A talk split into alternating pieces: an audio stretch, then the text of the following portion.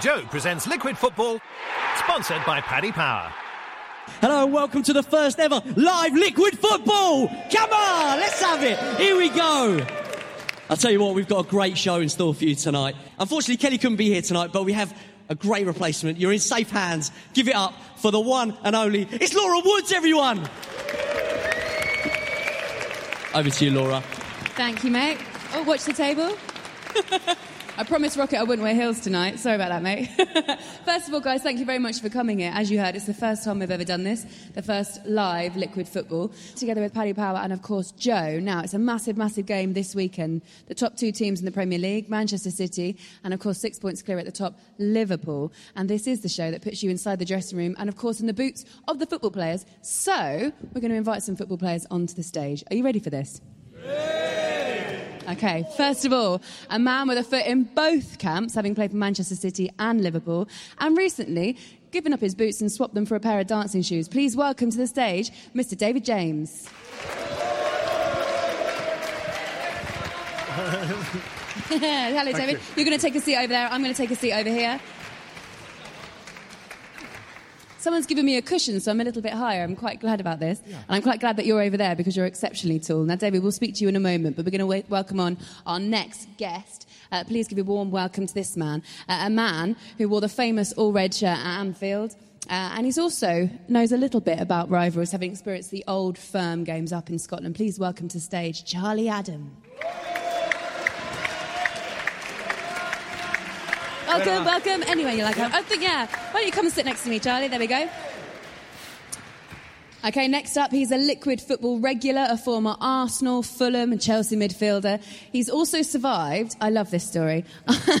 he's going to tell this, I hope. Uh, he's also asked, uh, uh, survived asking Roy Keane for his autograph when he was 16 years old in the tunnel at Highbury, nonetheless. Uh, can you shut up? Please welcome to the stage Steve Sidwell.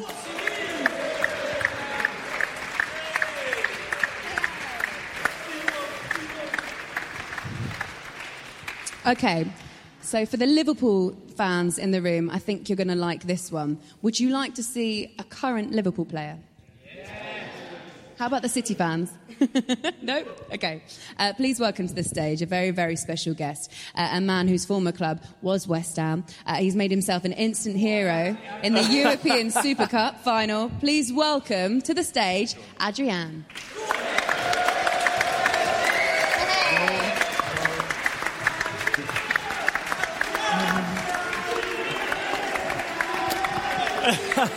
hey, he looks smart as well, doesn't he? He does, yeah, very, very smart. smart. He's put you all to shame there, yes. really, hasn't he? Oh, no, it's my best gear. this is your best gear. you retired in the wrong era of football, didn't you? Gone for um, the manager look. Uh, Adrian, first of all, thank you very much for taking time out your schedule because obviously in the middle of the season, it's a very important time for you and your teammates at the moment. Um, what's the mood like in camp? Oh, I'm really happy to come here to, to share time with you all, uh, obviously with you as well. And it was a great move for me to come to Liverpool and, and in that momentum of the club and, really enjoyed that momentum, yes. What was it like being a new boy? Because you've, you've left West Ham, you've come to Liverpool, European champions. There's a really good vibe around. Were you nervous about joining that team? Yeah, I think for me personally it was a great move because after leaving West Ham at the end of my contract, I was expecting to sign for a Spanish club. I have a good offer abroad, but when Liverpool called me, uh, just we fixed the document and we did the contract just today, so it was an easy decision. Eh? Were you nervous walking into the, the dressing rooms and the change rooms around the camp because they're quite a unified team, aren't they? Sorry.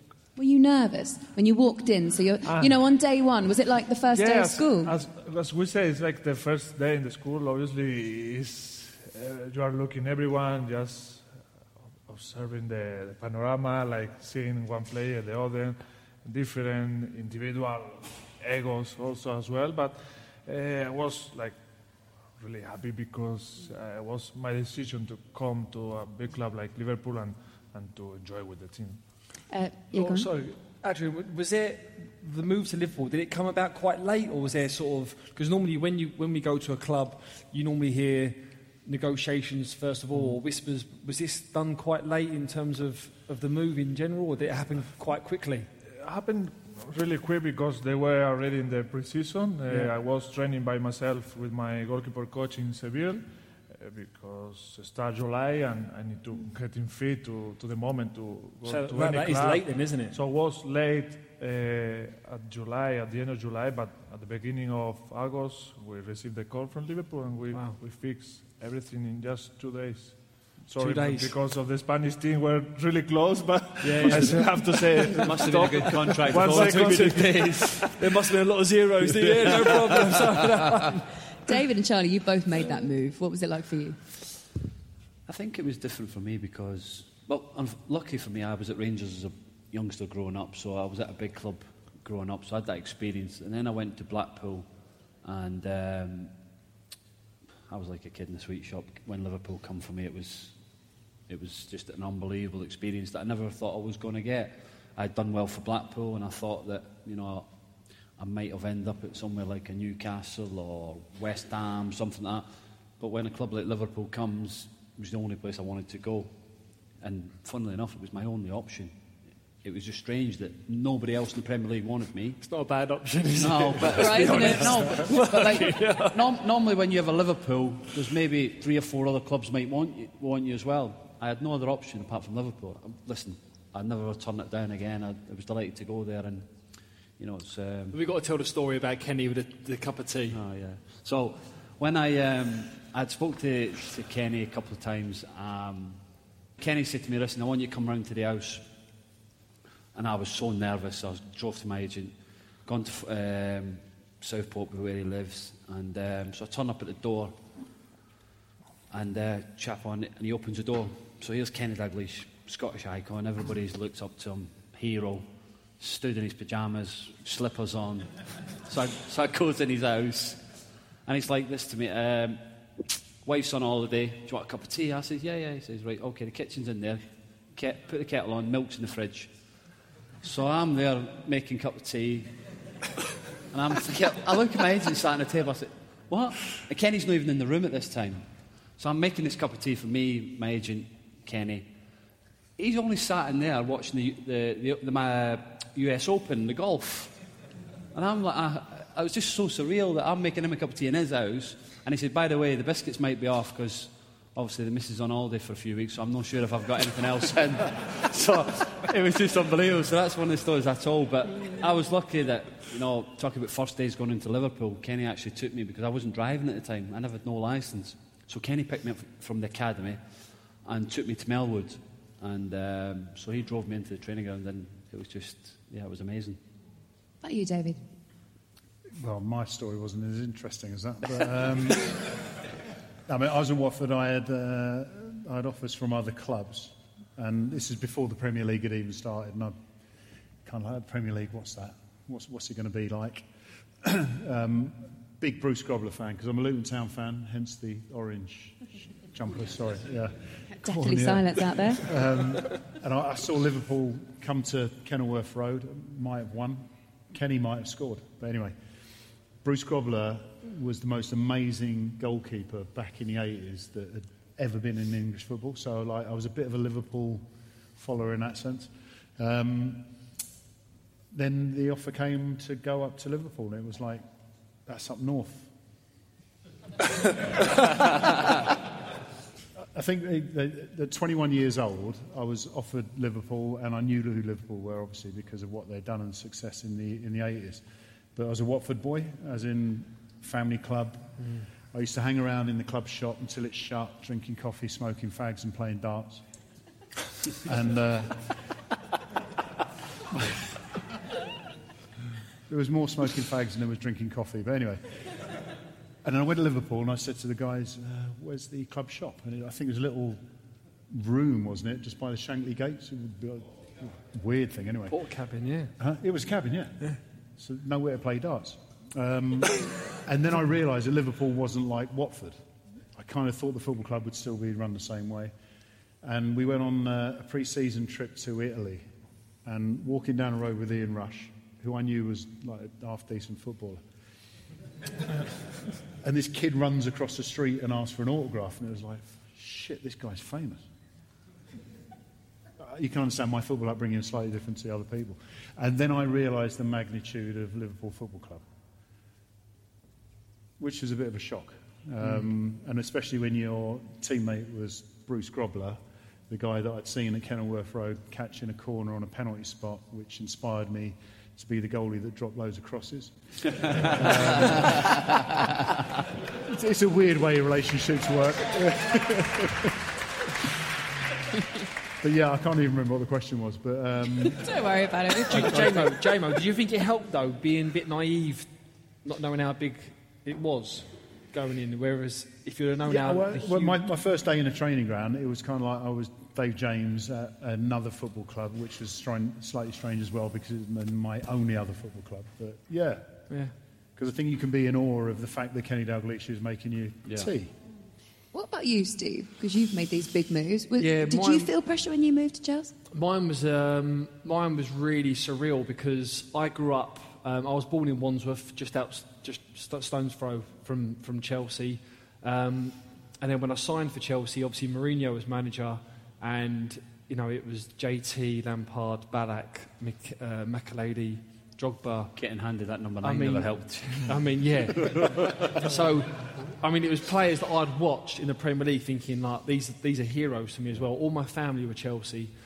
So when I signed, our first day was we flew to LA for pre-season. So my first day was on a plane for like seven hours with Who Chelsea. did you sit next to?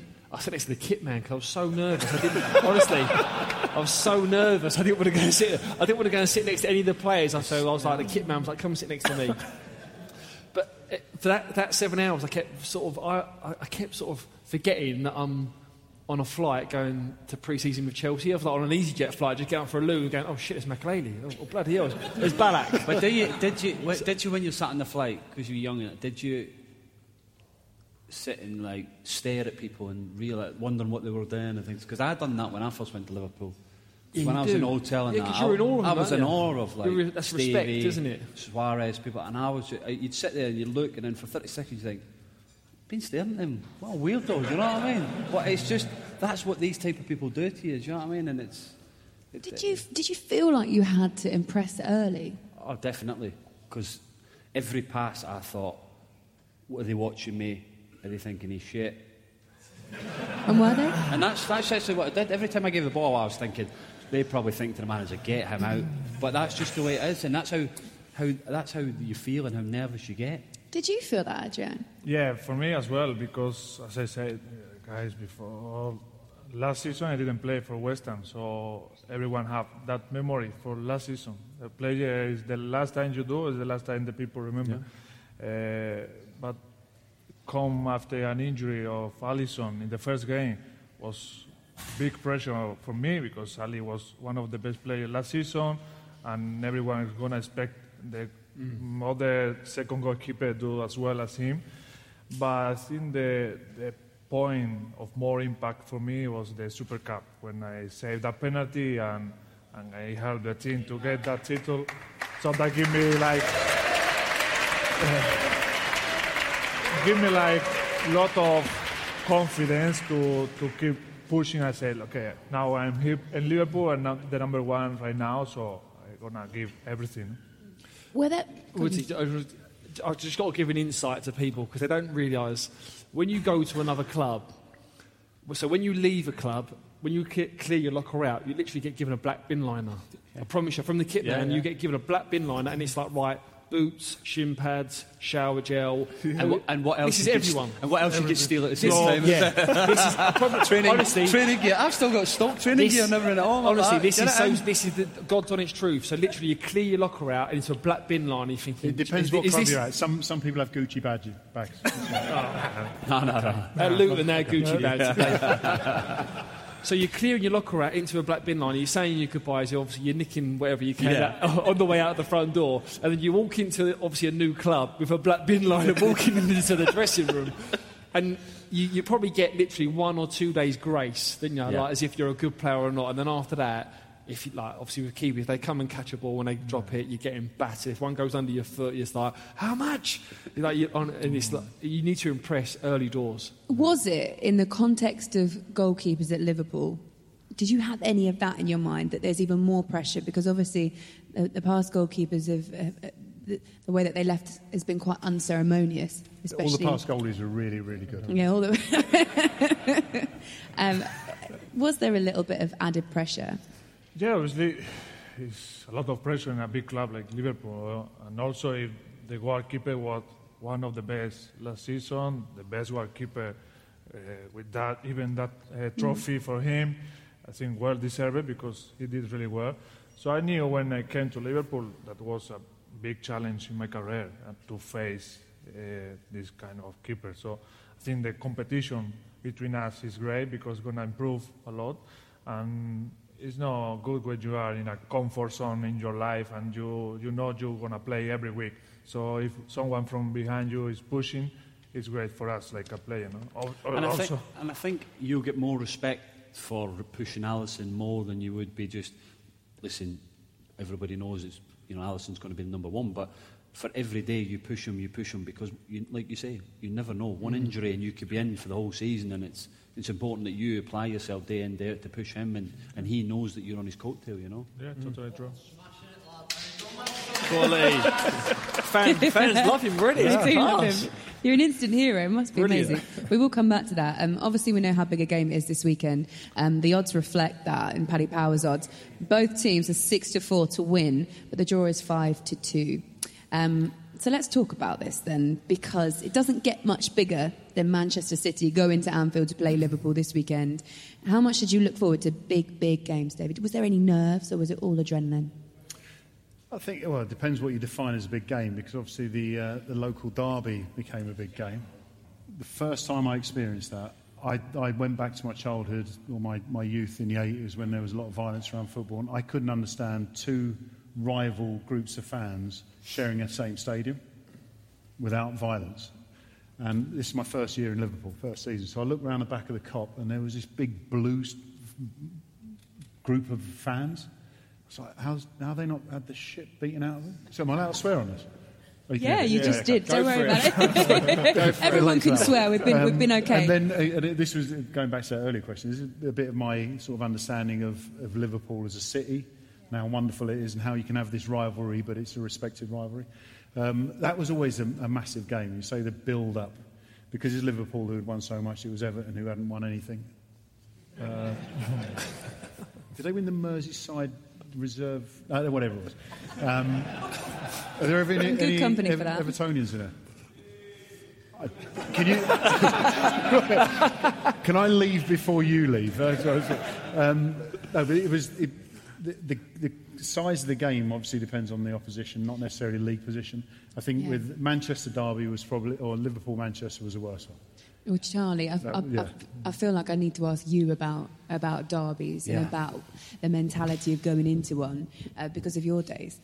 Old Firm The derbies. Old Firm games were, they were incredible. Like, but going through to David, what David said, that it was just hatred, and it still is now, and it's, and it's a shame, but they days are special, you know, the whole atmosphere and the build up to the game. Back when Man City, Liverpool listen, Man United is still the, the biggest game for, for Liverpool, and it always will be. Um, but at the moment, Man City are the, the title contenders and the challengers. Um, but the big games are, are, are, special, and you know they are the ones that you look forward to. And you know it's just whoever can can hold their nerve and, and that bit of quality on the day. Steve, did you ever get nerves? Um, I think I think if a footballer says they've never got nervous before a big game, I think they're lying. I get nervous before any game. What about before shows like this?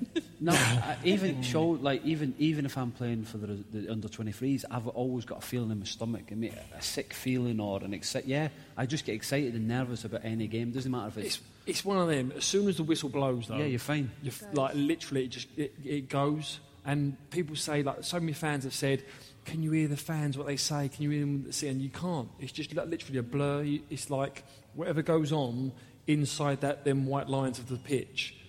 It's just you don't know what's going on else. Adrian, I'm going to ask you for a little bit of inside information.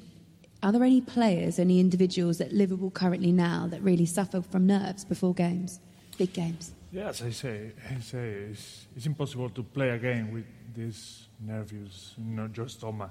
Uh, obviously, we have to uh, change that negativity in your mind to a positive way. Uh, but i- in this kind of games, everyone want to win, but no one want to lose. So everyone is like, oh, if we go there and we do bad and we make a mistake, but we have to deal with the mistake. It's, Football is a game of mistake. If no, nobody can score. But, we But everyone is different. In every dressing room that I've ever been in, you've got some. I mean, dressing room now they they're huge now. So you you've got the main room that everyone dresses in. Then you've got obviously a medical room next door. Then you've got a warm up room next door, and everyone's scattered around.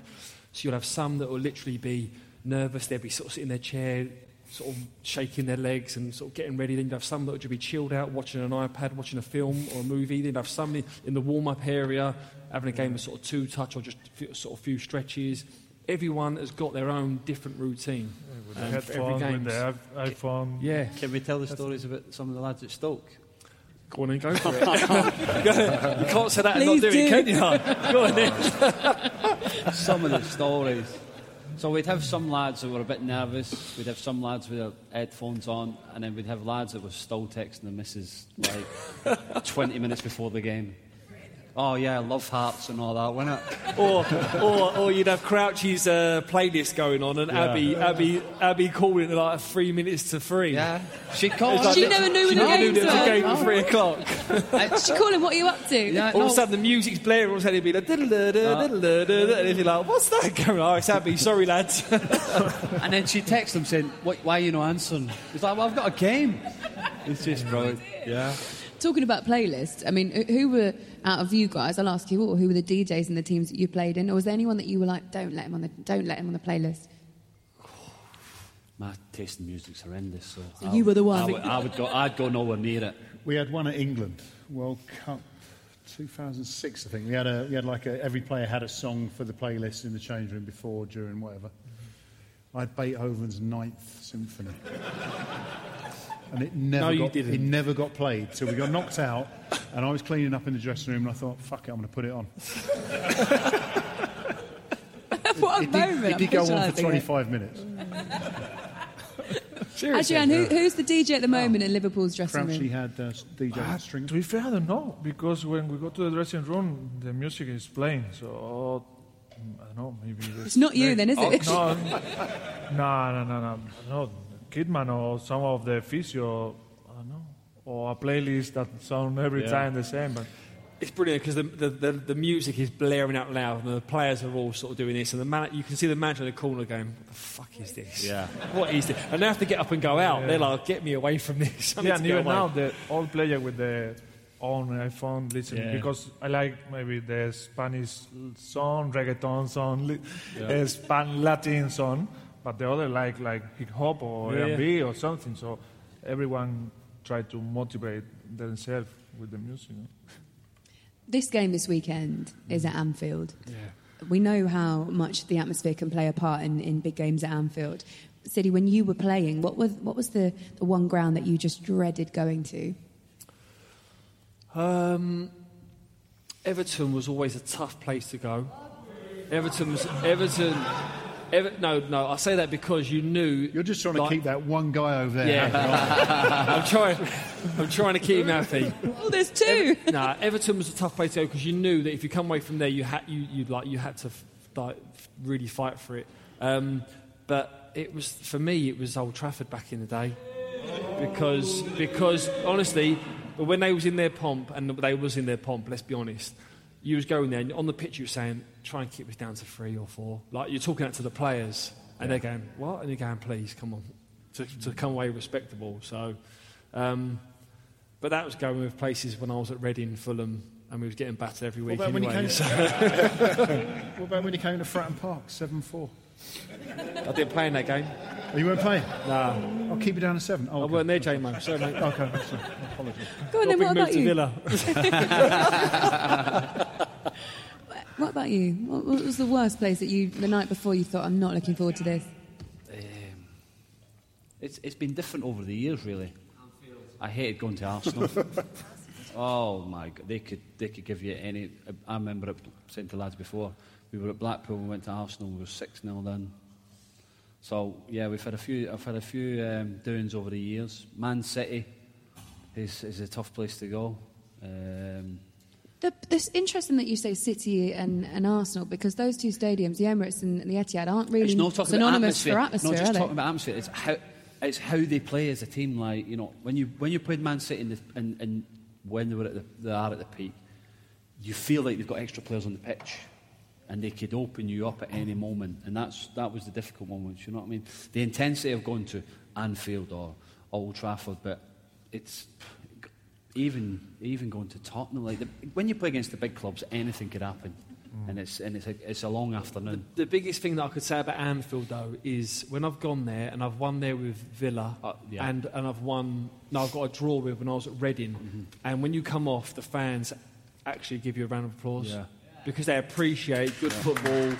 You know, that, and, and I, when I was walking off, I was like, are these winding me up? Or they Yeah. want me to clap, and they go, ah, you're fucking. like, I was waiting for them, so I was sort of like a little bit like that. But they was genuine, like, pleased with obviously what they saw in, in And remember, and yeah, respect. we, we beat them. We beat Liverpool at Anfield with Blackpool. We beat them two one, and we actually got a round of applause off the pitch. And and I think that's just the appreciation that Liverpool as a whole, as a city, have got for, for people. Do you know what I mean? They, they, they know how what, what football players are, and they know good footballers. So it's um, no for them. It's it's a good thing, you know. Adrian, what about you currently? What's the, what's the worst ground to go to? Uh, and I say uh, one of the most difficult stadium is Man City away. When you play there, you feel like when I was playing La Liga, when you go to Camp Nou against Barcelona, it's massive stadium, the space around, around everywhere. You feel like you can defend more than 45 minutes in that uh, pitch. Uh, but also one of the stadiums that I made even my debut there in Old Trafford with West Ham. We lose was a, a sweet and sour debut there, but uh, for me these two are the tough one.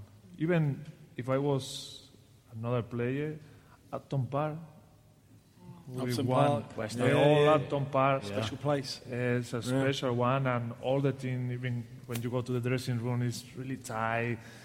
Yeah, I think Not so- this not kind so of tight stadium anymore. are really tough, no? It'd be interesting to see the fans where they what grounds they like going to for away days. Really, is there any is there any specific places you like going to, like a stadium?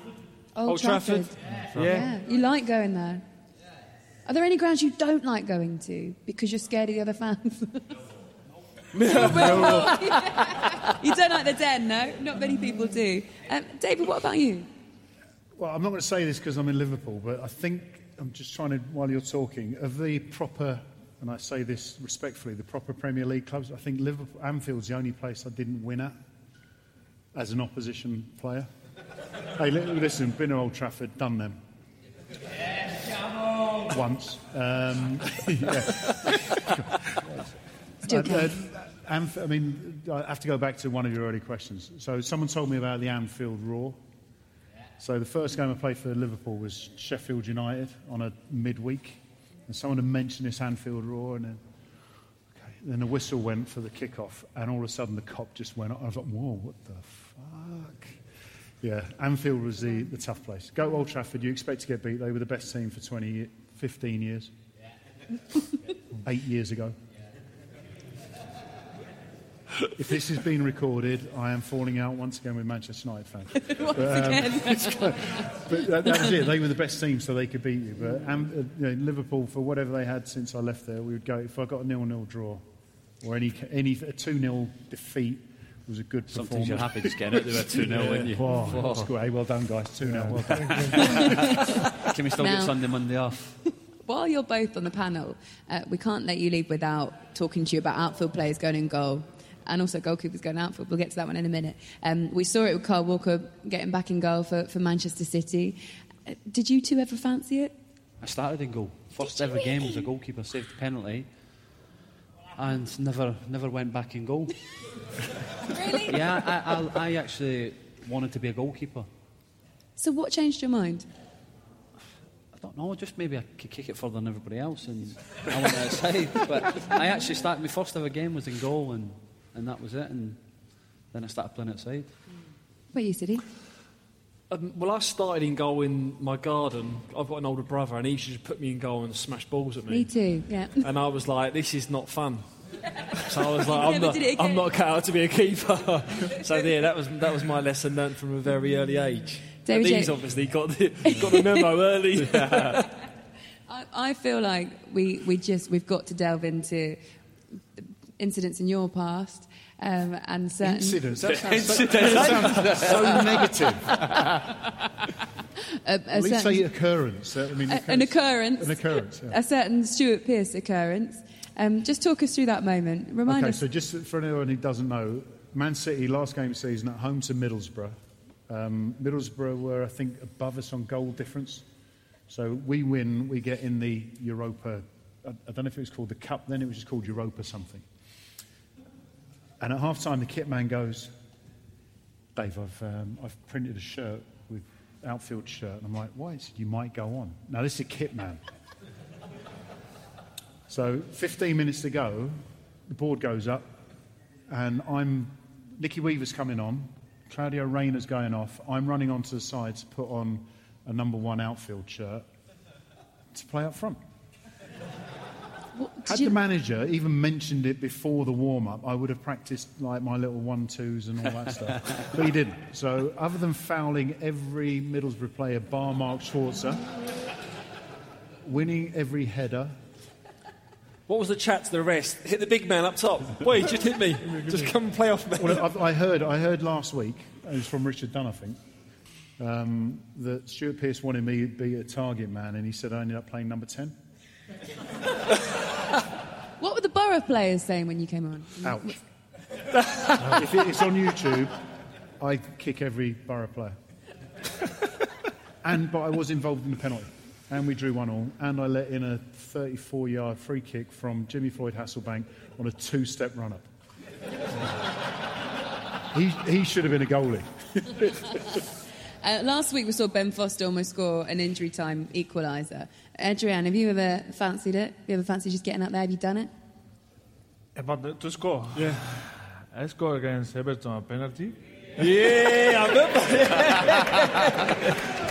he loved you bringing that up. In the FA Cup with West Ham, it was unbelievable feeling. I, I, I scored the, I threw my glove off before I strike a penalty. It Was like a intuition, like I finished my work in the in goal. Now I'm gonna enjoy like a outfield player without gloves.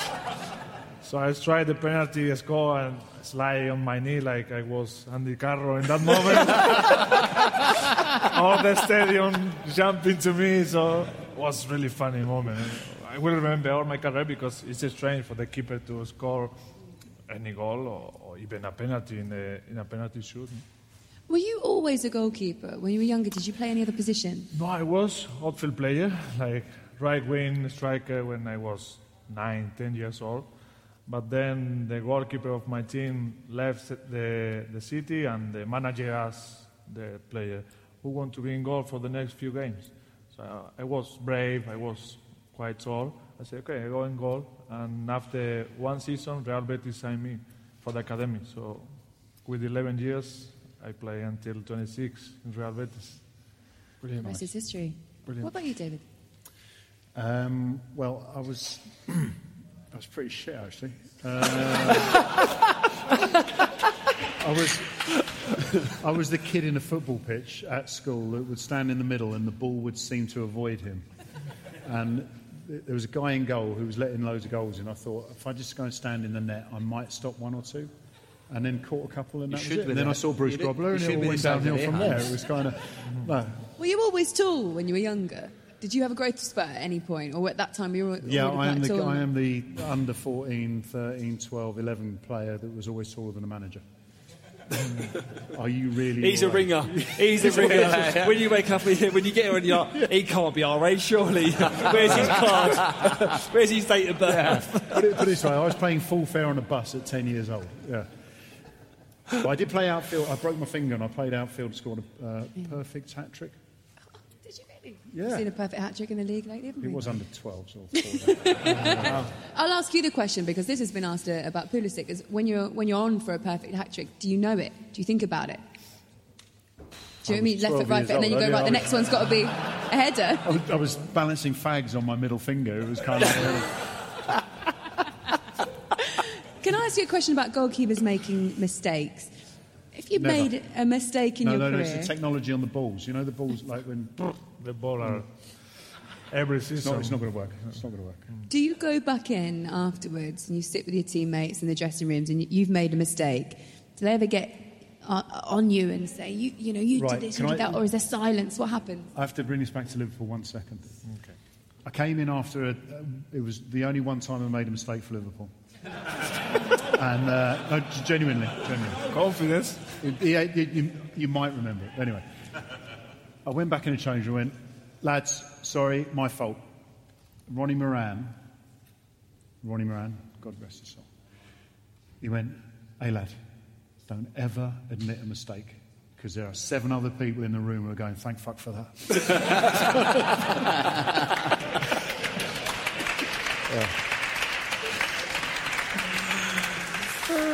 But more about the 20,000 in the Kop behind. No, I no, go, no, you no. fucking. Use your fault. It was you. Go speak to Ronnie. Yeah. I suppose it's the same question for you guys because outfield players kind of get away with it a little bit more, don't they, than goalkeepers when the spotlight's on the goalkeeper. But, you know, you guys make mistakes too. What was the worst one you made, Steve? Um, the worst one I made, I made a few. Yeah, Um, tell me about it. I, I got two back-to-back red cards. Believe it or not. I remember Yeah. that. Yeah. Who were they against? I was. For uh, Fulham. It was at Fulham, and it was toward. It makes it worse because it was right near the end of the season, and I got sent off against QPR. Got a three-game ban. My f- first game back, Arsenal at home. Twelve minutes in, late challenge on Arteta, red card. Missed the last four games. Missed the last seven games of the season. And they try not. Remember you tell me stuff. They're not trying. F- The- exactly. The boys are like, someone's booked up an early holiday, haven't Did they? you? I was like, no. Swings and roundabouts? I got I got fined two and a half weeks' wages yeah, I was as going to well. remember you saying that. And you Yeah. were trying to s- split, spread it over. Yeah, didn't you? two and a half weeks' wages I got, and they said, "How What do you a want to goal that pay it?" And I was. said, "I'll have a direct debit over twelve months." he got sold in the summer. Uh, all right, guys, just a reminder these are the pa- Paddy Power odds. Um, who will keep a clean sheet? So if you think Liverpool will, Paddy Power reckon it's 3 to 1. Uh, Manchester City, it's 16 to 5. What do we think of those? Do it'll be a clean sheet? If Kyle Walker's side? playing goal, you've got a chance, haven't you? Uh, guys, you've been absolutely brilliant. That is end of part one. And please give a round of applause to our very, very special guest. You've been absolutely excellent. My day job is helping businesses thrive through disruption. This show is not about business, it's about people who go from nothing, a seed of an idea, something that everybody thinks is completely impossible, and build it into this massive, massive, massive business. There are a thousand different ways to be a huge success. One of the most interesting things that we're learning is that how people are failing is almost as important as how they succeed. In fact, it's integral. It's business. Pioneers is having really honest conversations with people, talking about their business, their objectives, their purpose, whether they're just out to make a ton of money and then quit, or whether they really want to change the world. Pioneers on Joe. Listen to it, download it, watch it. I had nothing profound to say. Right then, guys, here we go then. Give it up for the Liquid Football crew. Laura Woods, Charlie Adams, Adrian, Steve Sidwell, and David James. When you come, guys. Rocket, thank you. Lost one. David just wants an entrance all to himself. I think he might have gone. Oh, he's gone for a. He's just gone for a quick, uh, a quick break. So, um, yeah, if you get my drift. Um, welcome back, everybody. Liquid Football Live. It's the first one that we've ever done. Are you enjoying it so far? Excellent. Is, of course, Liquid Football with Joe and with Paddy Power. We'll be talking about the odds as we go through and just give you some uh, special ones for that. Um, I hope you're enjoying the venue as well. I quite like it here, Hinterlands Bar in Liverpool. Thanks for having us.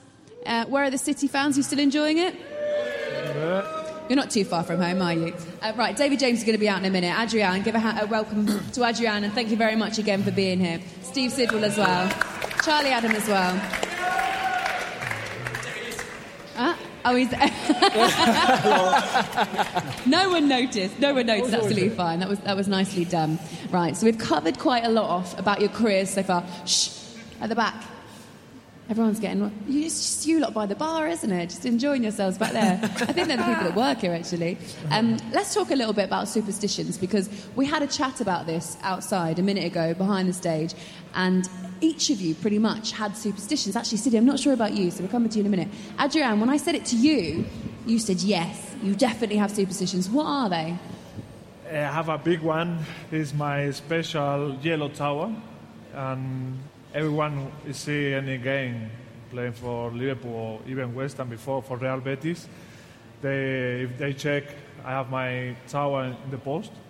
It's a personal gift from my family, and they have a picture of my kids, my wife, family, friends, and any motivational phrase, my name, number, and this year you will never walk alone.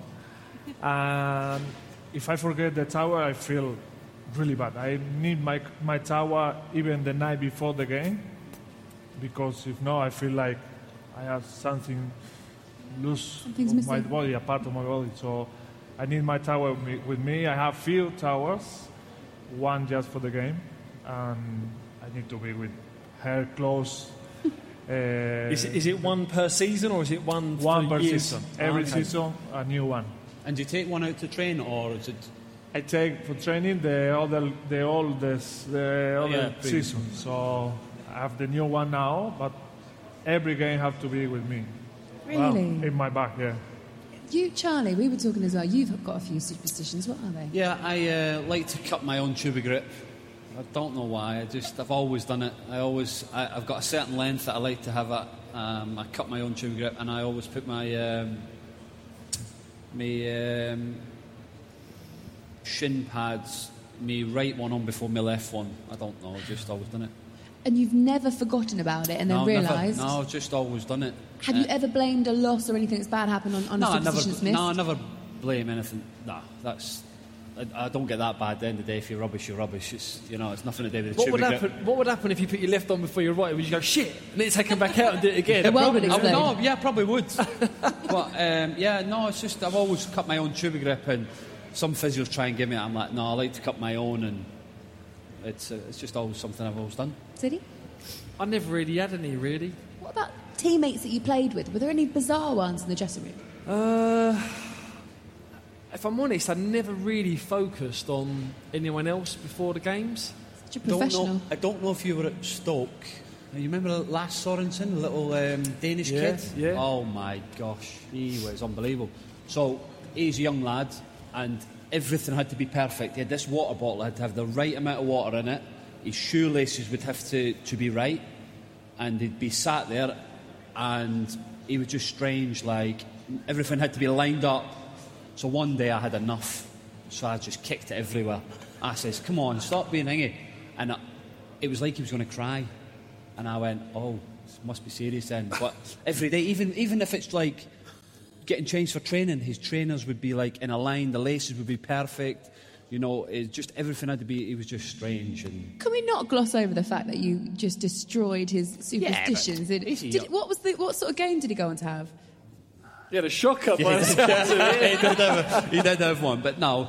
Listen, it's a learning learning curve, but It's a learning curve. it is. But no, it's just yeah, that was the, that was the, the strangest one I've ever seen.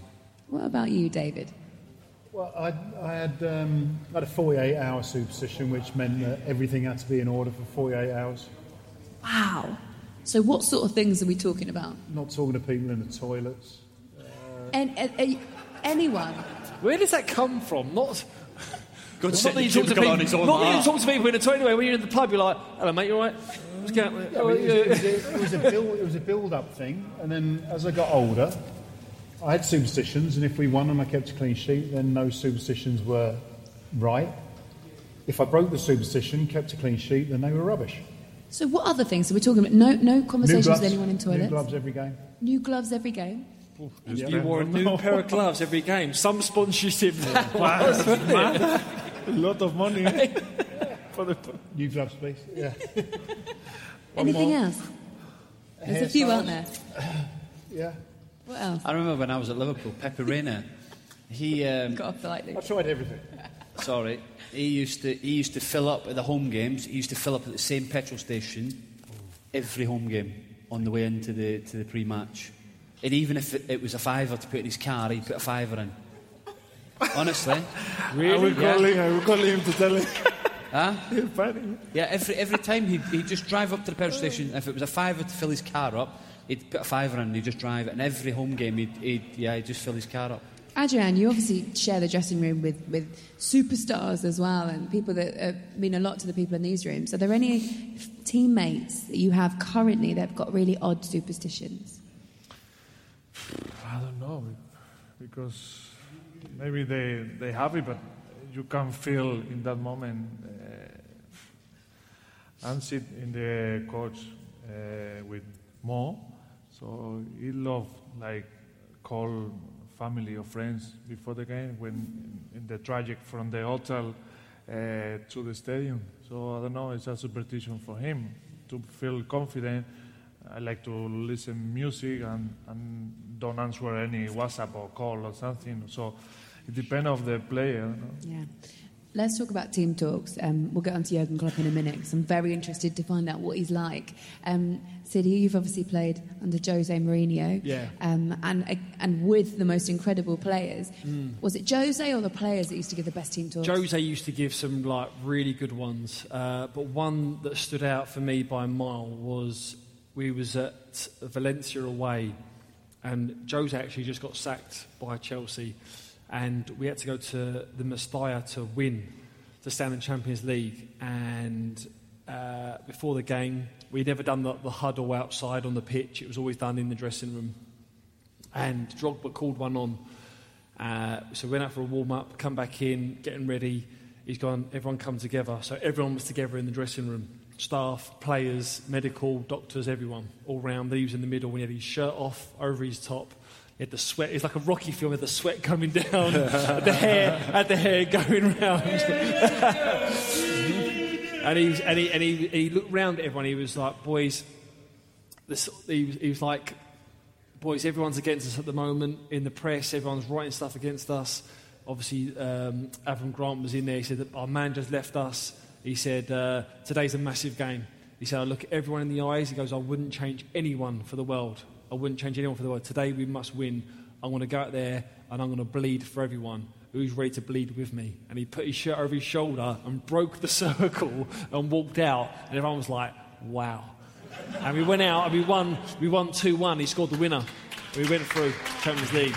But but he was like that. There was times where he would say that it, it, it would just be in the dressing room before, and he'd be like, "Boys, give me the ball today. Just give me the ball, and I'll win us the game." And you'd be like, "What?" And he'd go, "Just give me the ball, and I'll win us the game today." And you'd be like, "All right." And every time And, he did. and he did. And you get so many players that can Back it up. walk the walk and, and, and do it as well. So and, and he done that. So he was he was a big game player. Proved that over the years. Charlie, for you, was it players or was it managers that used to give the best ones? Um, Paul Lambert was started to do a little bit of videos when we were at Stoke when we were in a bit of trouble going to get relegated in the Premier League and he started to do motivational videos and Braveheart and I had to get that Scottish dig in there didn't I? yeah that's good but no he done he done like you know gladiator video and things like that and it was it was quite emotional for some people do you know what I mean but Nah, the death by that time I wasn't. I wasn't even listening. It's just you worry about yourself. You know what I mean? That's that's how it is. What was Uh, Stevie like in the dressing room? Stevie was quiet. Um, Carra was the loud one, and Carra was, and I think Stevie said it before. Carra was probably the the the, the focal captain, and Stevie was like quiet presence. You know, had an aura, but um, everybody looked up to him.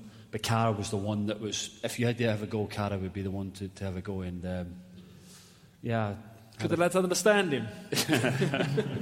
Oh, we had a few, you have translators? few arguments. There was a few arguments. Carra had a few go at a few few people. Craig Bellamy was one. He, he, um, it was funny. They had a love-hate relationship. Um, but I think Carra was the only one that would probably right would, would say something to Bellas, and um, you know Bellas would just be quiet like that, and it was, it was Really? So they yeah, went at it? As soon as Carra said his mouth, Bellas would just be quiet. And um, but no, listen, they were influential people in the football club, and um, still are now. You know. Um, Adrian, who are the most influential players in the dressing room at the moment? If it's not Jurgen Klopp giving the team talk, which player would do it? I think the captains, both uh, at the moment, uh, Jordan and, and Millie, are big one in the dressing room. Uh, you feel in the first moment you come to the dressing room who are the biggest boys there that you have to respect them. And as I had like a good captain, Mark Noble in West Ham because was Mr. West Ham for a long time. Uh, I could say now these two are the, the most big character on the dressing room. I would say. David, what about for you? What about, I mean, tell us about the City and the Liverpool dressing rooms. And the big England. characters and, and, and the England. In fact, the England one probably more.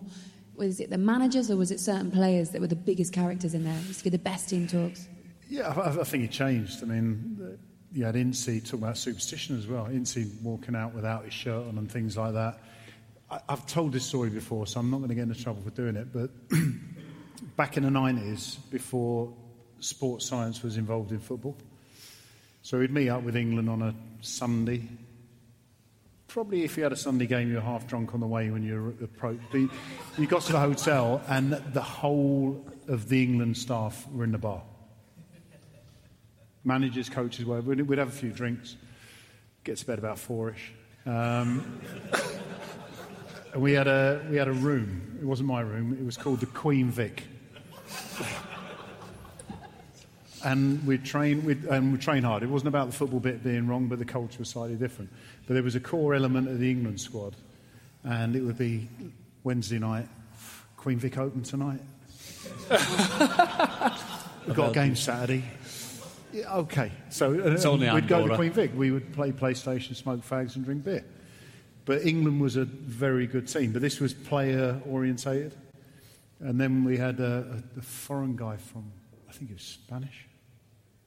Spanish? Italian, maybe. Anyway, I was trying to get away from naming him. But, and the, the whole culture changed. We couldn't have ketchup on the table and things like that. And you could see the difference. We had better players, arguably, technical footballers, but it was more management led. Um, but the old days were, were, were interesting and good. And, you know, Euro 96, we all remember the song. Some of us have danced to it on TV. Badly. and how did that go? Yeah, thanks for that. That's why I'm sat here. Adrian, uh, we, we hear a lot about Jurgen Klopp's pre-match team talks. We've heard them about the Champions League, especially the one just before Barcelona, the second leg.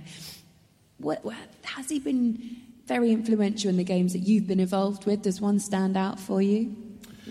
Yes, uh, I think uh, Jurgen.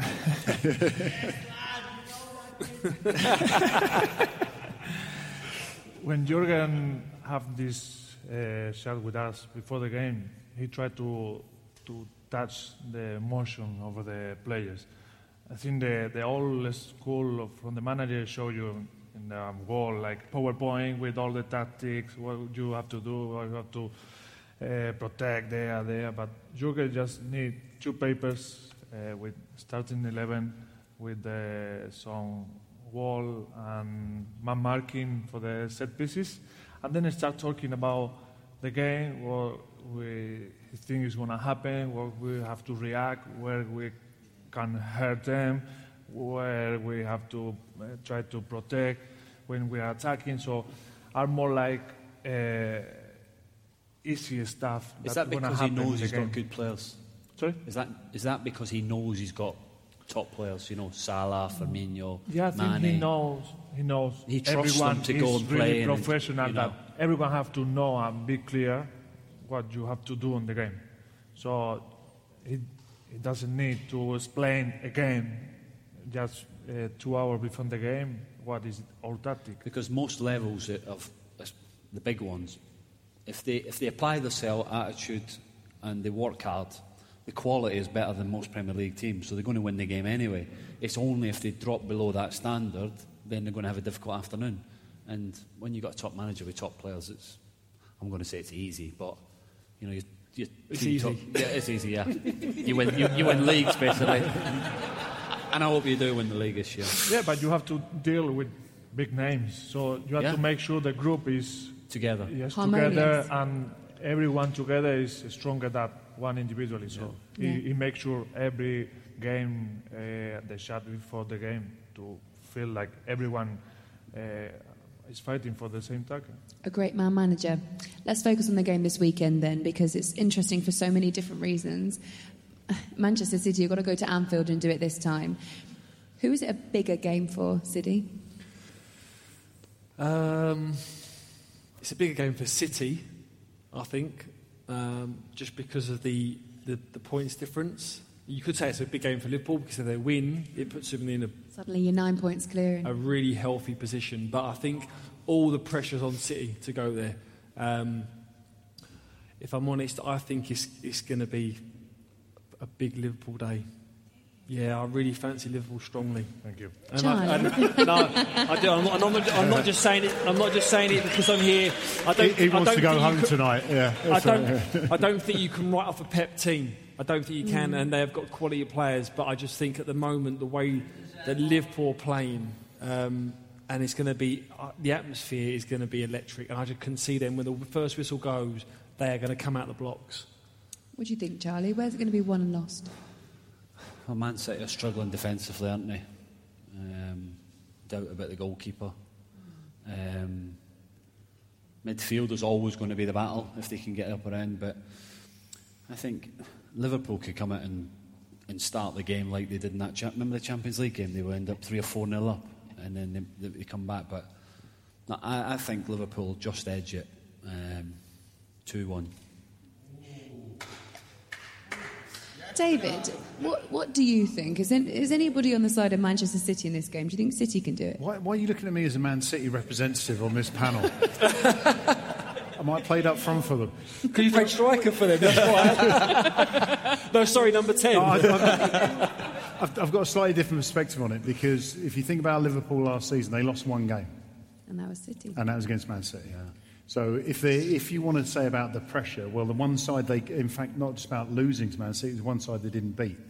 Um, however, Steve McManaman once said at a Champions League um, chat, top players want to play in top games. Liverpool are European champions and they want to be Premier League champions for the first time.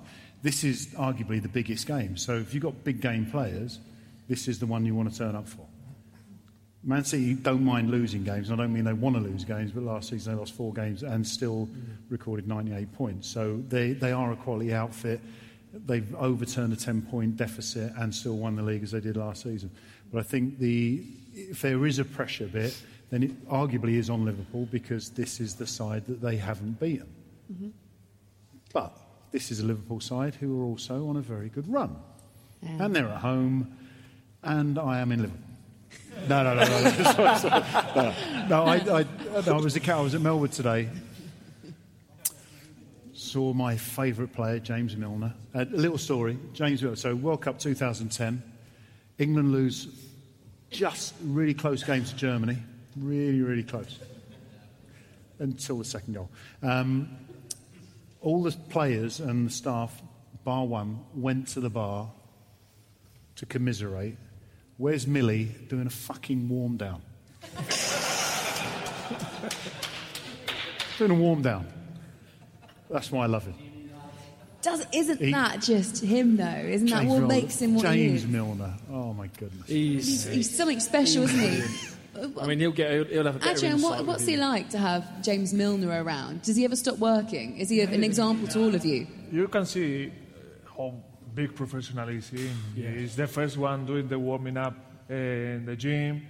He finish and he get changed and do some gym again or some compensation, some extra uh, exercise. So, as I say, he's, he's one of the biggest uh, uh, guys in the dressing room. So uh, you respect this kind of people because you see they are massive professional and, and you, are, you you have to compare with this kind of player. no?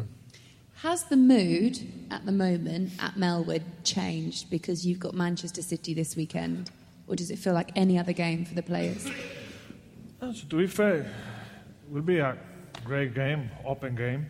Uh, we start preparing the game from today because yesterday we have day off and the other day we play the Champions League. Day off. Yeah, never get a day off. Yeah. Man City don't were imagine playing, we knows. have day off. So maybe the Red nice to get a day good- off, spend It's a a bit of- good, it's a good thing. Uh, so everyone could watch the Man City game as well and to Mm. analyze them. No? I think we know each other really well. Man City and Liverpool, they know each other really well. And uh, obviously, it will be a great game, massive three point, but the season will finish in May. So we want to try to, to win the game and, and open that gap, and they, do, they will do the reverse thing. But after that game, we have to face many more games, so will will be no decisive game for me, to be fair. And it's a busy schedule, isn't it? There's a lot of games Yeah. coming up in quick succession. How does that make you feel when you see all these fixtures coming up? Klopp must be. He's thinking he's going to play. his head. He's gonna- he's gonna get a ga- For him, it's great. for me, it's great because more game, more opportunity to play. But uh, yeah, you, if you see the, the schedule from now after that uh, international break, we play every three or four days. So Nice week in Qatar. Happy days. I don't know. Maybe I will play against Aston Villa. so we'll see. Uh, to be fair, now is the toughest period in Premier League. Uh, even the Christmas are coming. We have our families at home. We, you can spend a long time with them because you have to train and play and travel and be in the hotel. Uh, but we really enjoy doing that. So we hope uh, pass this period and, and face the new year being in the top of the mm. table and having this good gap for, for us. two, two fixtures in particular I want to ask you about. Are you hoping, which would you prefer to play in, the Carabao Cup against Villa, or would you rather go to Qatar and play in the Club World Cup? I prefer to play the Carabao Cup and fly straight away to Qatar. Good answer. Very good answer. Like we need to represent Manchester City a little bit more because we've been very heavy on Liverpool. They've got their problems at the moment, Charlie, and, um, and we know they're defensively. That's where it is. I mean, how is this game? If you were if you were Pep Guardiola, you're heading into this game. How are you going to line up against Liverpool? Well, you've got the best central midfielder in the world. You've got one of the best strikers in the world. You've got the best left winger in the world. Um, it's not a bad team, is it, really? You know, De Bruyne, Aguero, Sterling. So, You don't even believe that. uh, Did he say he's right? He's Listen, right. I think Shanks. Pep, Pep, Pep's going to be confident. They're going to be confident going into the game. The, the squad's good enough. They've got the right, the good players. Um, it's, it's, a, it's a huge, it's, a- it's a huge game. It's a huge game for Man City.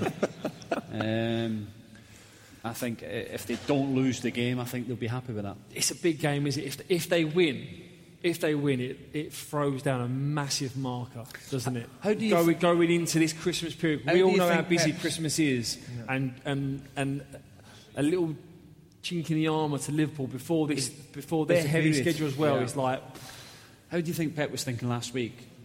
94th minute, it's 1 1 at Villa Park. They've got 2 1, and then Mane comes up and. I know. Well, he spoke It's about it, didn't isn't he? He spoke about it, and he mentioned Mane diving. Yeah. And we don't see, we don't really see Pep talk dive, there was- there was players like that. contact. Oh, don't get started. There was, con- Can it was a penalty, VAR as and? VAR got it wrong. I was not, not going to Okay. mention VAR. No, no, no. yeah, this is a VAR free zone. Yeah, Don't- love that. Lizzie. let's, let's not let's not get onto that conversation now. Um, but what about the reaction though? So take away the, the idea that he, he dived or not. He did get booked for it. But what about Pep's reaction? Did you expect him to come out and say something like that, David? Do I get my analytical head on here? Unfortunately, I, if I had seen the full interview, I would understand the context of the answer. Um, obviously, it's a big game, and Pep may only need to say a couple of words and it will get spun into something else. Um, Jurgen Klopp and Pep Guardiola are the best managers in world football. When you watch, seriously, I don't, I, you watch Jurgen, and I, I've loved him from day one. The most awkward question in any interview, he laughs and then answers, and he never avoids the question. Pep will talk about things into the nth degree, and I just look at them. I just think, We are blessed in the Premier League to have two managers of this quality at the two best clubs to be able to watch two of the best teams play football because they are hmm. magical. And the I don't, I don't know what your question was, but it sounds like you swerved that question. very- yeah. similarly, by the way.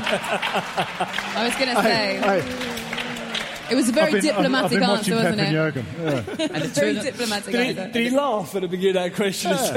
He did a What- Jurgen what Klopp, he laughed, and he answered a completely different question, and didn't the he? two of them are just totally different managers, aren't they? One dresses in a tracksuit with a baseball cap, and the other's mm. cool and. But is that pressure? No, I know what the question was, but is that pressure that we didn't hear that? Is is that the is I mean pressure now building on Man City? Is that the kind of Main games, isn't it? Is, Is- is, is he Pep lowering under his more guard pressure a little though? bit? Is Yeah. that, is that I think oh, is he boiling over or is it I mind, think mind Pep games? puts That's the pressure question. on himself more. He puts pressure on himself. Do you think by being vocal and saying something like that? Yeah, I think he does. As in, I think that's just the type of person and manager he is. He's, he wants to win everything. He's so in control of everything. Um, I just think it's a bit of mind games and it spices the game up a little bit. I've got a couple of um, odds just to read to you before we go into our last segment, which is quite fun. Um, I like this one. For Paddy Power odds, Jurgen Klopp to run on the pitch against Manchester City during the game is 6 to 1. we might see that again, you never know. Uh, Kevin De Bruyne to provide two or more assists against City is 9 to 1. Wow. All right, that. Um, okay, are you guys ready for this? Because this is this is the best bit of the show, really. Um, this is the Paddy Power Challenge. Don't know if you guys know what this is, but here we go. Um, one of you will get the chance to win £250 for the charity of your choice, courtesy of Paddy Power, and it's called the Footballer FaceTime Challenge. Charlie, Steve, Adrian, you're going to dial three of your famous mates. Doesn't have to be a footballer, but has to be famous. Otherwise, we won't know who you're talking to. It can't be a mum, can't be a wife. you're going to do it on FaceTime as well and see if they pick up. We're going to go from one to the next to the next and then back round, and we're going to do that three times. Um, the one with the most responses, the most answers, you're going to get £250 cha- pounds for a charity of your choice. You'll also receive a £250 free bet from Paddy Power as well.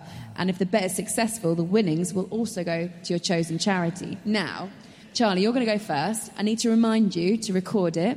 Yeah. So you're going to call it. Who are you calling, by the way? I'm going to go, first one, I'm going to go for the 20 times champion jockey, AP McCoy. Oh, oh! Isn't he an Arsenal oh. fan? He's an Arsenal fan. Big Arsenal fan. Big Arsenal fan. All right, fine. Are you ready? You doing it now? Yeah, let me Okay, call he's him. actually FaceTiming him. This guy could be anywhere in the world. Come on, son. Please don't answer. Come on, champ. Come on, son. Come on, champ. Oh no. He could be anywhere, that's why. Oh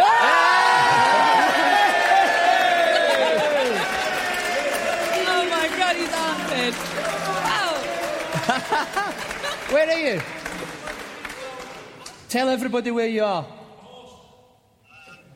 I'm in Barbados. I was He's in Barbados. Ah. Oh, yeah, ah. great Thank you very much. See you. Speak soon. Cheers, bye. Wow. Wow. AP McCoy, that's big. Oh, Siddy, I, I feel sorry a- for you. that's a I'm not big sure how you're going to follow that, but you're going to need to. Charlie, that was very, very good. All right, so Charlie is currently leading with one FaceTime in the bag. That's City, a, who are you going for? Um, I'm going to go with. let me think. Let's go with. Um, let's go with. No, I'll go with. Sh- sh- sh- I'll go with Shaun Wright-Phillips first of all. Oh. Let's go with Shaun Wright-Phillips. Where is he? States? Don't know. Never He's in, the, he's in the States. Here we go. Go for it. Yeah, he's in bed. He's in bed.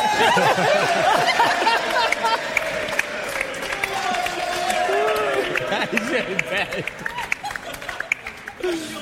right. where, where are you? Thailand. In Thailand, Bangkok. he's in Thailand, in Bangkok. What time is it? What time was it, Righty? Three o'clock. Um, 4.30 in the morning. Ah, hey, he's in Bangkok. What have you been up to in Bangkok at 4.30 in the morning? Top think man, we should, right? You got me. we should let him go back to bed. Cheers, mate. Ah, that was very good. Round of applause, please, for Schumacher. Oh, we are under pressure. You're under pressure. Adrienne. Adrian, I'm going to come over there because we need the microphone next to you. So What's here? Yeah, let's switch then. places. Thank you. Jürgen. Okay, Adrian, let us know who you're calling. Uh, Hey, boss, can I can I play against Aston Villa? Firmino, Bobby, call Bobby. I'm gonna call one of the best midfielder right now. Oh, wow. Fabinho. It's a good teammate, good teammate. So we'll see. This would be a great Oh, get. He, ha- he has. This will be the best one so far, right? He right? has two number. Go on.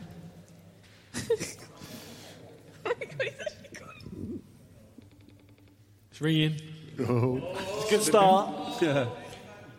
I hope your battery's not low. Come on, Fabi. Uh, hang up. He's dancing. He's How getting long his do we let it go for? Getting his rest. How long You do we know, let it I go think for? I, I call in the wrong number because no, we no. have- yeah, yeah, yeah, yeah. You can have another go. Yeah, Yeah, you can have another go. Try the next number. It says it Look, says look. Fabinho. It's not Look, look, responding. Fabinho. Look, To be Fabinho. fair, it's not, it's, it's not a bad Fabinho thing that has he's two not picking numbers. up. Oh, is he's it? got two numbers. Okay, oh, wait, it's wait, like wait, that. is it? Here we go. Attempt number two. Fabinho. Second number. He's got, he's got better fun.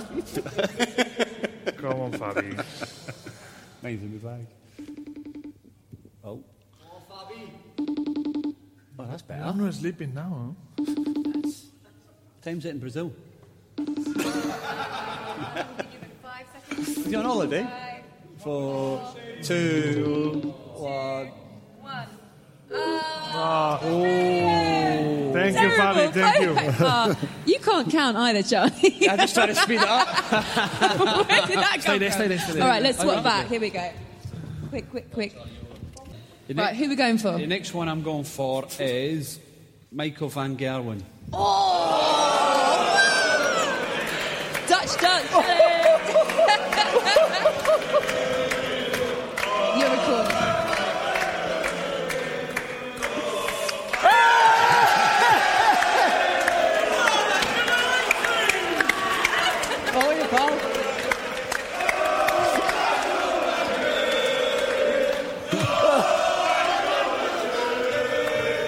soon. Thank you. That was brilliant. By the way, I've never noticed how you two look like long lost brothers. yes, David. Was, was that Michael Van Gogh or Danny Murphy? Another Grant Mitchell. Okay. Um, There was no two, two conversation very good there ones either, was there? It was just cheers, mate. See you later. I know, You've right. got me a- See you later. Right, Siddy, you're up. Let's go for Jamie Redknapp. Oh! Come on, Redknapp. Five. Three, two. Doesn't look good. It's not looking good, is it? Why don't you call Fabinho?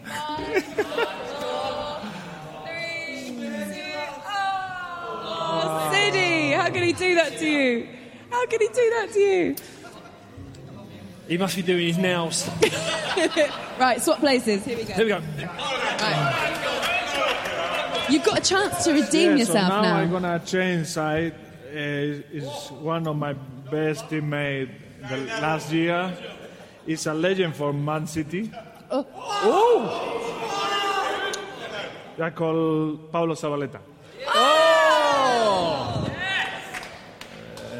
He'll be in bed by now, wouldn't he? Yeah, maybe yes. Come on, Pablo. Look at Charlie. Charlie knows if he doesn't get this, he's won. he already knows. Just say, Every win's a win.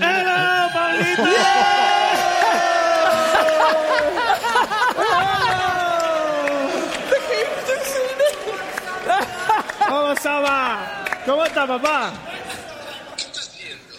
¿Qué estás viendo? Here the program Liquid Football. Look, face the crowd. You, Let him see you the got, crowd. you got me a point. You got me a point. Thank you. Boy, come on, Adrian. Hey, I thought Adrian at 10 o'clock.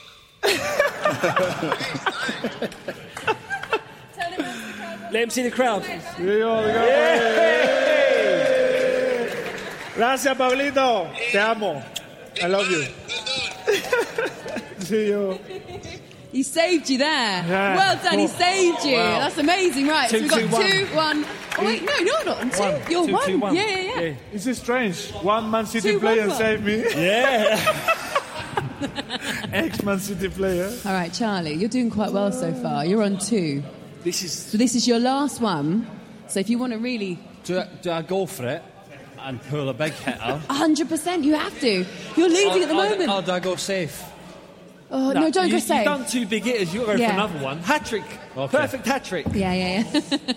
This guy could be anywhere. I- Could be anywhere. Who are you going for? I'm going for. They just finished the game actually. They won 2 0. I'm going for the new kid on the block, Lewis Capaldi. Hold on a minute. Hold on a minute. Can you just say, can you say that name again?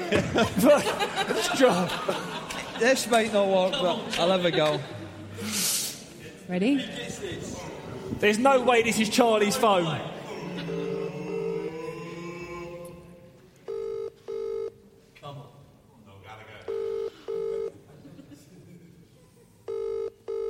Five, Five, four. It could be in the States. Is he in the States?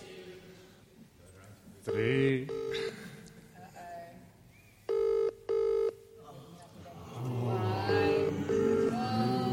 Three, two, one.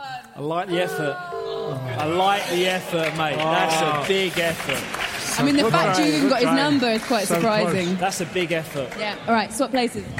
So we have our last chance. Last chance for me. Last City chance for me. I need to go for a big hitter here. Could you imagine that if you picked up? Phone Tony. I'm going to go for. I'm going to go for a national treasure in Peter Crouch. You'll definitely answer. Come on to me to Peter. It's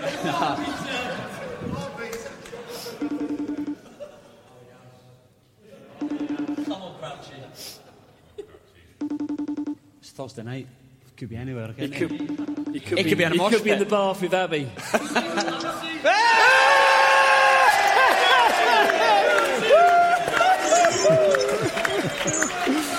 Go on, Crouchy!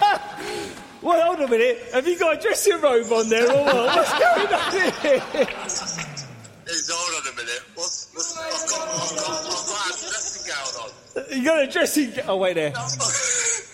Where's Abbey? Where, What's going on? where's Abs? Come on, get Abs. Where is she? Yeah!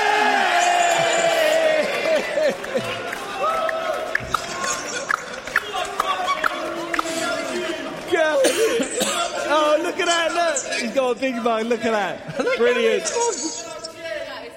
Crowd favourite. Crouchy, top man, you got me a point. Love ya. Wow. Dear mate. I feel like you need a bonus point for Abbey as well. Wow. So what are we on at the moment? Two, Two, two. two. Desmond. Right. This Here is we to go. win it. You're on a Desmond This is to two. win it.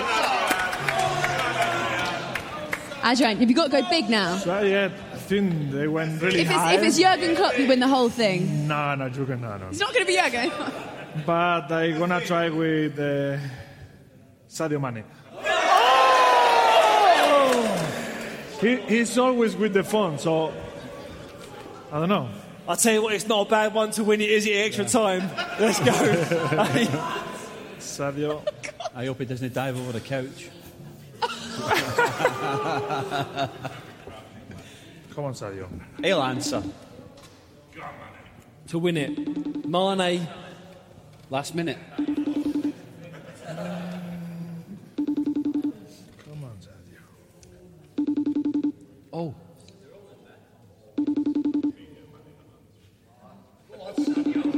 We'll let it ring all night. Maybe him and Fabinho are having dinner saying Adrian's phone us.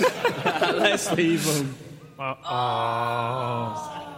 Finish. Do you want do you want a bonus one? Is there anyone else that you might try? Because you're our special Come guest. Come on, so- yeah, come on, come on. Do you want to try anyone else? anyone else? I'm gonna call, uh, try Call me. I know her answer. with Bobby. Try Bobby. Bobby. Try Bobby. Okay. Let's try with. I'll- Uh, he has two number again. Try all of them. Doesn't you've got three numbers by the looks of things. Okay, let's try with the Three English phones. number first. Come on, Bobby.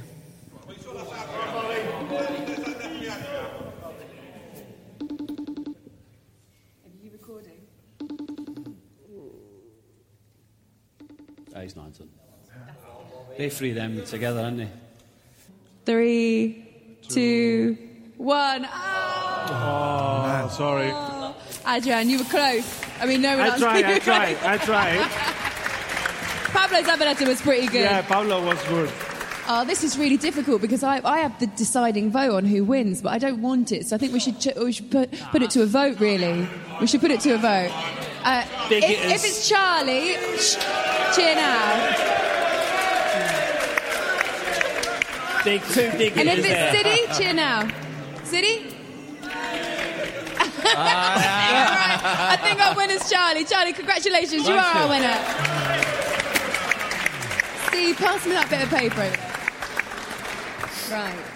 Uh, this is just a bit where we wrap it up, guys. Thank you so much. You've been such a brilliant audience. Have you enjoyed yourselves? Yeah. Uh, can we please say a very, very big thank you to all of our guests? David James, first of all. Steve Sidwell. Charlie Adam. And finally, incredible that you've even come down here to entertain us. Adrian, thank you so much. You have been so brilliant. Uh, Charlie Adam, you are the winner, of course, this week's Paddy Power Challenge. Um, your bet, what's your, what's your charity that you're putting your money towards? Um, I'll give my money to Liverpool Foundation. Hey, that is a lovely touch. Guys, thank you so much. Um, just a reminder as well, this is our first Liquid Football live event. There will be more. It's come together with Joe and also with Paddy Power. Uh, it's going to return with Kelly Cates. She's your normal host. I'm sure she will absolutely love to see you lot the next time they do a live show because you've been so entertaining. And we hope that these guys have been entertaining for you as well. Um, just a reminder, you can download the podcast. You can also watch it on YouTube. Leave us a review as well if it's a nice one. If it's not, then don't bother. you can do it on iTunes. Um, we've also got a Facebook page. You can search Liquid Football and you can find us there. You can get involved with all the chat too. Um, don't forget, you can also check out Joe's other shows, like we said earlier on, the rugby one if you're into that with James Haskell, TK with Carl Frampton, and the Pioneers podcast as well, and uh, the YouTube show. Um, thank you so much for joining us. Thank you. Uh, just a quick one. Who's going to win this weekend? Oh, okay. Pretty even there. Uh, thank you very much. Enjoy your evening. Go back to the bar. Thank you for coming. Thank you very much. You've been listening to Liquid Football on Joe, sponsored by Paddy Power.